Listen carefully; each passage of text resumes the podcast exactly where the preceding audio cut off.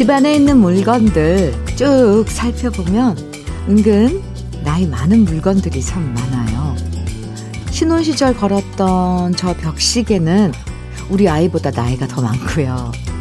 책장에 꽂혀 있는 저 책은 학창 시절에 샀던 책이라서 우리 결혼 생활보다 더 오래됐고요. 엄마가 물려주신 반지는 수십 년 동안 빛을 잃지 않고 반짝거려요.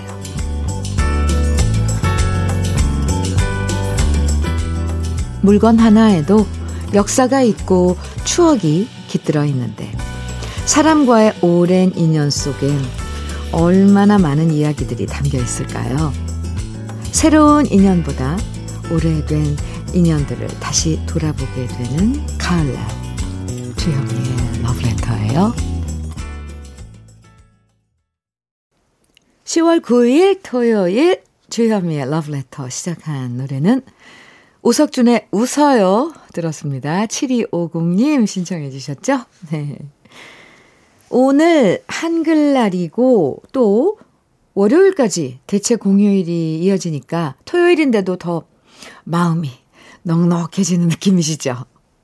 잠깐 짧게나마 가을 나들이 계획하시는 분들도 계실 것 같고요.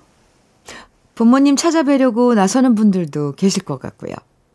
이렇게 시간 있을 때 집안 물건 정리 좀 하고 청소 제대로 해보자. 오늘은 손, 손님이 좀 많았으면 좋겠다. 뭐, 가게문 열려고 준비하시는 분들도 많으실 것 같은데요.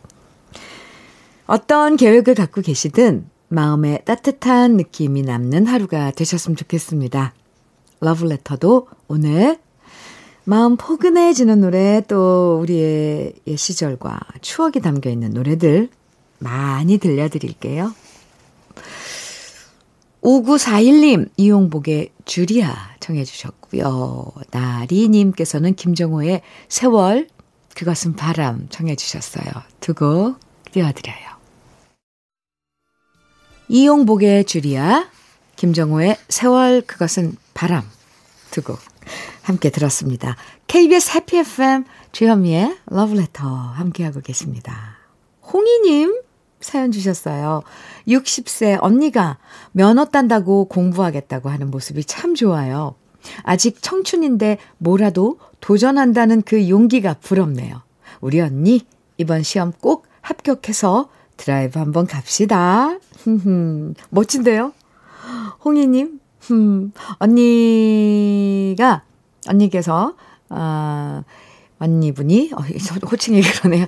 홍희님, 언니께서, 음, 예, 면허증을 취득하시고 드라이브 가시게 된다면, 음, 꼭 문자 다시 한번 보내주세요.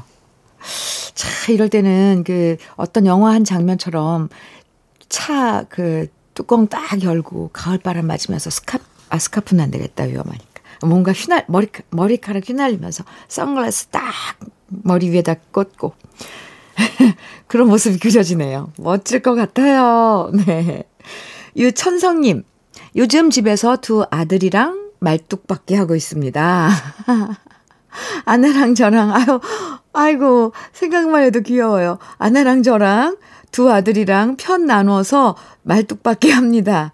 진 팀이 피자랑 치킨 무조건 시켜주기로 했거든요. 그런데 두 아들의 체력은 끝이 안 나서 힘드네요. 이러다 허리 남아날까 모르겠습니다. 그거 점프해갖고 등에 올라타는 거 아니에요? 그 피팀을 편을 어떻게 먹은 건데요? 유찬석 씨.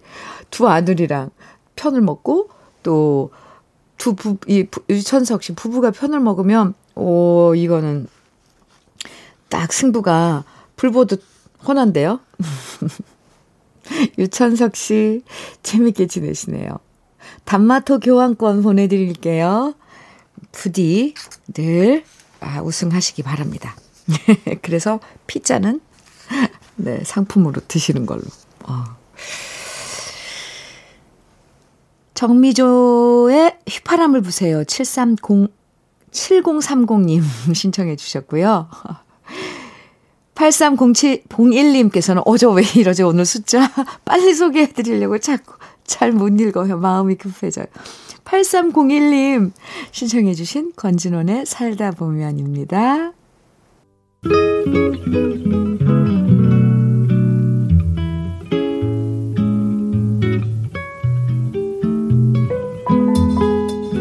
마음에 스며드는 느낌 한 스푼. 오늘은 김현승 시인의 가을의 기도입니다. 가을에는 기도하게 하소서 낙엽들이 지는 때를 기다려 내게 주신 겸허한 모국어로 나를 채우게 하소서 가을에는 사랑하게 하소서 오직 한 사람을 택하게 하소서 가장 아름다운 열매를 위하여 이 비옥한 시간을 가꾸게 하소서. 가을에는 홀로 있게 하소서. 나의 영혼 굽이치는 바다와 백합의 골짜기를 지나 마른 나뭇가지 위에 다다른 까마귀 같이 주현미의 러브레터 오늘 느낌 한 스푼에 이어서 들으신 노래는 홍삼 트리오의 기도였습니다. 홍삼 트리오의 기도는 0555님께서도 신청해 주셨어요. 오늘 느낌 한 스푼은 가을이 되면 왠지 모르게 생각나는 시예요. 김현승 시인의 가을의 기도. 오랜만에 만나봤는데요. 가을이 되면 인생에 대한 느낌이 깊어지고 진해지는 걸 느껴요. 여러분의 가을 기도는 어떤 내용일지 궁금해지네요. 조라녀님 신청곡입니다. 김세환의 길 잃은 사슴이고요. 9200님 신청곡 조정희의 참새와 허수아비 신청해 주셨어요. 두 곡 이어드릴게요. 김세환의 길 잃은 사슴 어, 들으셨고요. 조정희의 참새와 허수아비. 하, 이 노래들 다 가을에 잘 어울리는 노래네요. 음, 청해주셔서 같이 들어본 노래였습니다. 감사합니다. KBS 해피 FM 주현미의 러브레터 함께하고 계십니다. 오정혜님 사연 주셨는데요. 보조개 미소가 아름다운 주디님. 아, 아, 저 갑자기 얼굴 빨개졌어요. 저 이렇게 칭찬받으면 좋으면서도, 네, 감사합니다. 어느새 고운 하늘 빛깔과 갈바람에 들꽃들도 오색으로 물들어가네요. 갈바람, 아, 네. 맨날 청취만 하다가 오늘 회원 가입도 하게 되어 기쁘네요. 이번 10월엔 아름다운 가을 만끽하고 싶어요. 가을 탓인지 뭐, 모든 게 정겨워 보이고 옛날도 그리워지고 하네요. 아마 내 나이도 사계절에 비유하면 10월쯤이 되어서일까요? 주디님, 항상 건강하시고 좋은 노래 불러주세요.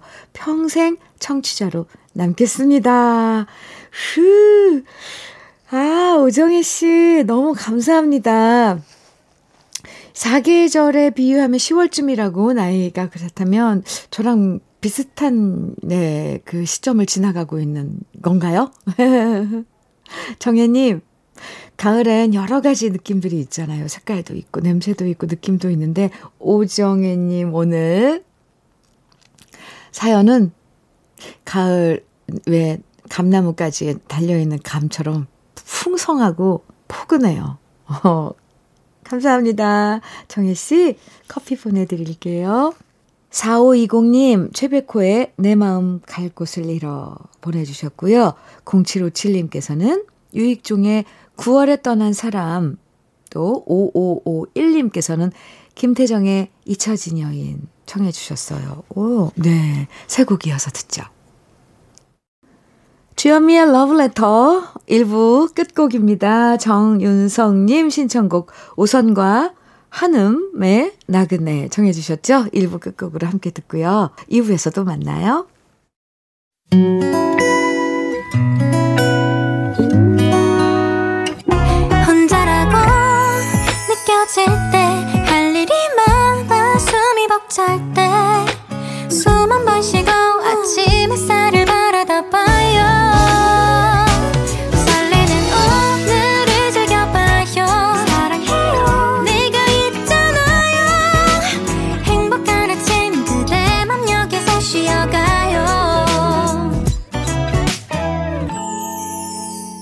주현미의 Letter. 주현미의 Love Letter 2부 시작했습니다. 첫 곡은요. 김학래의 하늘이여 들으셨어요. 8750님 신청해 주신 노래입니다. 러브레터 토요일 2부에서는 우리 지난 시절 그리운 추억과 노래들 만나보는 시간 꺼내들어요 함께 하는데요. 그 전에 잠깐 주현미의 러브레터에서 드리는 선물 소개해 드릴게요. 주식회사 홍진경에서 전 세트, 한일 스텐레스에서 five ply cookware 3종 세트, 한독 화장품에서 여성용 화장품 세트, 원용덕 의성 흑마늘 영농조합법인에서 흑마늘 진액, 주식회사 한빛코리아에서 헤어 어게인 모발라 5종 세트, 달달한 고당도 토마토, 단마토 본사에서 단마토, 탈모 케어 전문 테라픽에서 탈모 케어 세트, 판촉물 전문 그룹 기프코, 기프코에서 KF94 마스크, 명란계의 명품 김태환 명란젓에서 고급 명란젓, 바른건강 맞춤법 정관장에서 알파 프로젝트 혈행건강, 브라이트 스카이에서 카나비노이드 5% 함유된 햄프시드 오일을 드립니다. 그럼 다 같이 광고 들어요.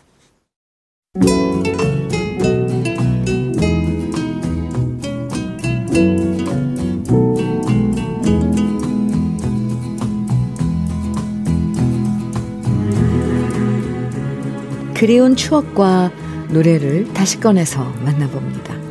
토요일에 함께하는 꺼내들어요.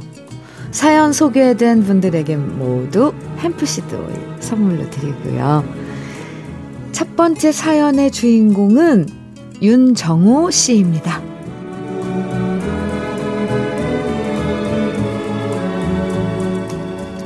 제가 중학교 때 군에서 제대한 막내 삼촌이 서울로 올라와서 저희 집에서 함께 지냈습니다. 제 나이는 16살이었고, 막내 삼촌 나이는 25살이었는데요. 사실 촌수로는 삼촌이었지만, 저에게는 형처럼 가장 만만하고 편한 사람이 막내 삼촌이었습니다. 아버지는 매사에 엄격하고 원리 원칙을 따지는 분이었지만, 막내 삼촌은 아버지랑 다르게 자유 영혼이었습니다. 놀기도 잘 놀고 술도 좋아하고 기타도 잘 쳤고 노래도 잘 불렀고 넉살도 좋아서 모르는 사람한테도 말을 잘 거는 제 눈에는 참 멋진 남자였습니다. 공부하다 심심해서 삼촌방에 가면 재미있는 것들이 참 많았습니다. 재미있는 잡지도 많았고요. 카세트 노래 테이프도 많았고요. 기타도 있고 하모니카도 있고 노래 악보가 적혀 있는 가요 책들도 많았습니다. 제 기타 실력도 그때 막내 삼촌한테 배운 건데요. 백수로 지내면서 일자리를 알아보던 삼촌은 제가 심심해하면 저를 데리고 나가서 당구도 가르쳐 주고 빵집에서 빵도 사주고 오락실에 또 데려가주고 진짜 재밌게 놀아줬는데요. 그런 삼촌이 제게 어느 날 고백 아닌 고백을 했습니다. 우리가 자주 가던 빵집에 있는 한 여자분을 가리키더니 삼촌이 점 찍어둔 여자다 하는 겁니다. 나중에 미래에 작은 어머니가 될 분이라고 잘 봐두라고 하더군요. 그리고 막내 삼촌은 그분이랑 진짜 교제를 시작했고요. 제가 친구들 데리고 빵집에 가면 그 여자분은 저희가 주문한 빵과 우유 말고도 소보루빵과 크림빵을 덤으로 더 많이 주시곤 했습니다. 그래서 삼촌 덕분에 친구들 사이에서 으쓱해하며 저분이랑 우리 삼촌이랑 사귄다 자랑도 했었는데요. 하루는 집에 왔더니 삼촌이 말하더군요. 앞으로 그 빵집 가지 말라고요. 그분이랑 사귀다가 헤어졌다는 겁니다. 삼촌이 헤어진 이유는 말해주지 않았지만 그때 저는 삼촌이 실현한 것보다 이젠 공짜 빵을 못 먹겠구나 하는 아쉬움이 더 컸었습니다. 지금 생각해보면 삼촌이 아무런 직업도 없어서 결국 헤어졌던 게 아닌가 싶은데요. 그 당시 삼촌 방에 가면 대낮이 되도록 방바닥에 누워서 줄이 줄창 슬픈 노래만 카세트로 틀어놓고 들었던 삼촌이었는데요. 그, 사, 그 막내 삼촌이 다음 달에 어느새 환갑을 맞이합니다. 막내 삼촌을 생각하면 아직도 그때 우리 집에서 지낼 때 그 모습이 선명한데요. 이제는 결혼해서 아들 셋 낳고 손주까지 있는 우리 막내 삼촌. 늘 건강하길 바라면서 그 시절 삼촌방에서 들려왔던 추억의 노래들 꺼내봅니다. 조용필의 미워 미워 미워 김수희의 너무합니다. 김현자의 진정인가요? 윤정호 씨, 노래 잘 들으셨어요? 나이 차이가 얼마 안 나는 막내 삼촌이랑 함께 지냈던 추억. 참 정겹네요. 사실 집집마다 이런 삼촌들 있잖아요. 엄격한 아버지 대신 진짜 편하게 모든 얘기 잘 들어주고 친구처럼 지내주는 삼촌이나 이모 이런 분들과는 더욱 사이가 각별해지죠. 윤정호 씨.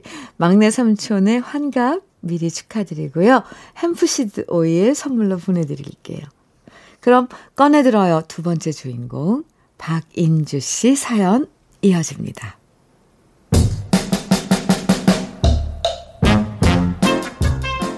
제가 어릴 때만 해도 곧잘 공부를 잘한다는 얘기를 들었답니다. 지금은 초등학교지만 제가 학교 다닐 때는 국민학교였었는데요.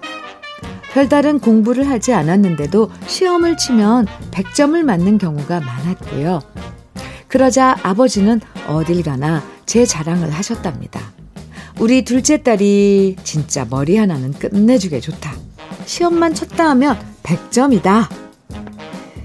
사실 그 정도로 잘한 건 아니었는데 부모님들은 항상 자식 자랑을 하면 뻥이 좀 섞이는 것 같아요. 어, 어쨌든 그렇게 저에 대한 기대가 커진 아버지는 늘 저한테 술만 먹으면 말씀하셨습니다. 너는 꼭 서울대 법대 가야 된다. 가서 판사 검사 돼서 우리 가문에도 판검사 한번 배출해 보자. 사실 어릴 땐 서울대 법대가 그렇게 어렵고 힘들다는 거 잘 몰랐습니다. 그래서 걱정 말라고 큰 소리 빵빵 쳤었는데요. 중학교에 딱 오자마자 저는 공부가 어렵다는 걸 실감했답니다. 산수가 아니라 수학은 왜 그렇게 복잡하고 어려운 것인지, 시험은 왜 그렇게 많이 치는 것인지, 영어 단어를 아무리 외워도 왜 자꾸 까먹게 되는 것인지 100점은 커녕 시험을 칠수록 반에서 석차는 밀려나고요. 중학교 1학년 때는 10등 정도 하다가 2학기에는 15등, 2학년 돼서는 20등쯤으로 자꾸만 석차가 밀려나는 겁니다. 그러다가 한 번은 시험을 쳤는데 반에서 48등이라는 숫자가 성적표에 찍혀 나왔습니다. 안 그래도 아버지가 요즘 제 성적 때문에 실망하셨는데 이 등수를 그대로 아버지께 보여드리기가 너무 죄송하고 무서워서요. 저는 아버지 몰래 도장을 훔쳐다가 성적표에 도장을 찍어서 학교에 제출했죠. 하지만 그냥 넘어가실 아버지가 아니었습니다. 왜 성적표 안 가져오냐 물어보셨고 저는 어물쩍 거짓말을 했는데 어설픈 제 거짓말이 딱 걸렸고요. 아버지는 노발대발 하셨습니다. 성적 떨어진 것보다 거짓말하는 게 더 나쁘다고. 벌써부터 거짓말하고 도장 몰래 훔쳐서 찍으면 커서 뭐가 되려고 하느냐. 하, 정말 태어나서 눈물 콧물 쏙 뺄 정도로 혼났고요. 이럴 바엔 공부할 필요 없다. 대문 밖으로 쫓겨났답니다. 엄마 덕분에 다시 집으로 들어오긴 했지만 제가 잘못한 것보다 서러운 게 더 커서 밤새도록 울었는데요. 그렇게 무섭게 굴던 아빠가 다음날 제 방에 오시더니 제가 그토록 갖고 싶어 하던 마이마이를 선물로 주시면서 말씀하셨답니다. 나는 공부 잘하는 딸도 좋지만 거짓말 안 하고 착한 딸이 더 좋다. 이걸로 영어 테이프 들으면서 공부 열심히 해라. 그때처럼 아빠한테 감사한 적이 없었네요. 아빠가 사주신 마이마이로 영어 테이프 대신 가요 테이프를 더 많이 들었던 그 시절을 떠올려 보면서 그때 들었던 노래 꺼내봅니다. 아, 저는 물론 당연히 서울대 법대는 못 갔고요. 대신 지금은 지방대 법대 다니는 아들을 두고 있답니다. 그때 테이프 늘어지게 들었던 노래들 김한선의 기분 좋은 날 장혜리의 추억의 발라드 나미의 영원한 친구 오랜만에 듣고 싶어요. 우리 어릴 때 성적표에 아버지 도장 받아가고 그랬잖아요. 성적표 나오면. 아, 그거 부모님께 보여드리는 게 너무 겁났고, 대부분이 그랬을걸요. 성적이 올라가면 뭐 물론 겁날 게 없었지만 거의가 왜 성적표는 받을 때마다 떨어지는지 성적이. 그래서 몰래 도장 찍어오는 친구들도 많았었는데 박인주 씨도 그랬다가 완전 혼났던 기억이 있으신 거군요. 예, 사실 공부가 전부가 아닌데 음, 학교 다닐 땐 성적 하나에 울고 웃었던 기억들 나네요. 사연 보내주신 박인주 씨에게도 햄프시드 오일 선물로 보내드릴게요. 꺼내들어요. 이번엔 세 번째 주인공 오흥식 씨 사연 만나볼게요.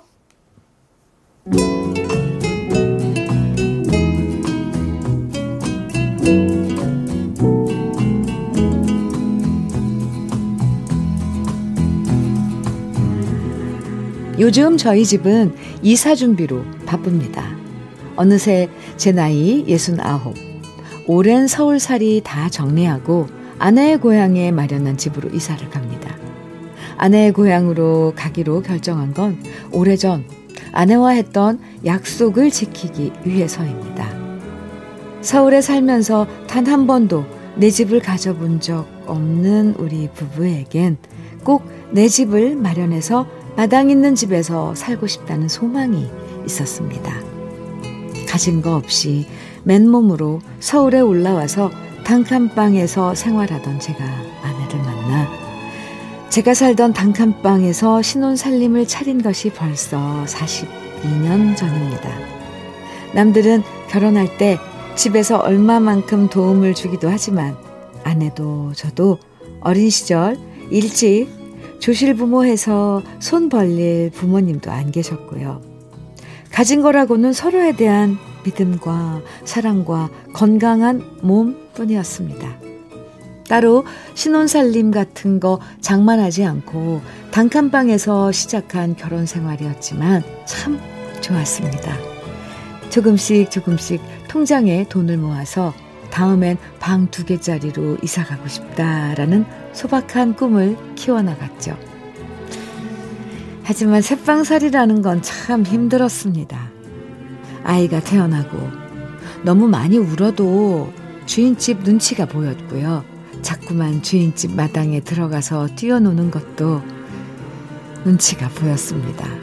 그래서 언젠가는 눈치 안 보고 애들이 뛰어놀 수 있는 마당 있는 집에서 꼭 살자 아내와 약속했는데요. 지금껏 서울 살면서 그 꿈을 이루어 주지 못했습니다. 돈을 모아서 전세로 옮겼지만 전세금 올려주다 보면 통장은 금세 바닥이 났고요. 또 모아서 전세금 올려주다가 아내의 청춘도 제 청춘도 다 지나가 버렸네요. 그래도 다행인 건 부지런히 번 돈으로 아이들 교육시켰고 아내도 저도 딱히 아픈 곳 없이 아직까지 건강하다는 겁니다. 그리고 다가오는 전세 계약을 앞두고 아내와 저는 큰 결심을 했습니다. 이제 서울을 떠나서 고향에 가서 마당 있는 우리 집에서 오붓하게 살아보자. 그리고 오랜 꿈을 이루기 위해서 고향에 가서 마음에 드는 집을 발견했고요. 그곳에서 제2의 인생을 시작하려고 합니다. 지금까지의 삶이 아이들을 위해 열심히 일했던 인생이었다면 이제는 앞마당에 아내가 좋아하는 꽃을 심고 작은 텃밭에 채소를 일구면서 우리 두 사람을 위한 삶을 살아가려고 합니다. 고단했던 서울의 새빵살이 그 시절 아내와 함께 즐겨 들었던 노래들 오랜만에 꺼내봅니다. 박건의 사랑은 계절 따라 정원의 미워하지 않으리 그리고 자니리의 뜨거운 안녕 오흥식 씨 서울 떠나서 고향에서 아내분과 마당 있는 집에서 제2의 인생을 시작하겠다고 하셨는데요. 저도 두 분의 제2의 인생 응원해 드립니다. 물론 새로운 생활에 적응하시려면 힘든 점도 있으시겠지만 그래도 이제는 두 분이 진짜 좋아하는 일 하면서 인생을 즐기면서 사시길 바라고요. 사연 보내주신 오흥식 씨에게도 햄프시드 오일 선물로 보내드리겠습니다. 오늘도 주현미의 러브레터 꺼내들어요 함께 했는데요. 여러분의 추억과 주현미의 러브레터 이제 마칠 시간이에요. 오늘 끝곡으로 심수봉의 눈물의 술 준비했습니다. 0684님 신청곡이에요. 기분 좋은 토요일 보내시고요. 내일 아침 9시에 다시 만나요. 지금까지 러브레터 주현미였습니다.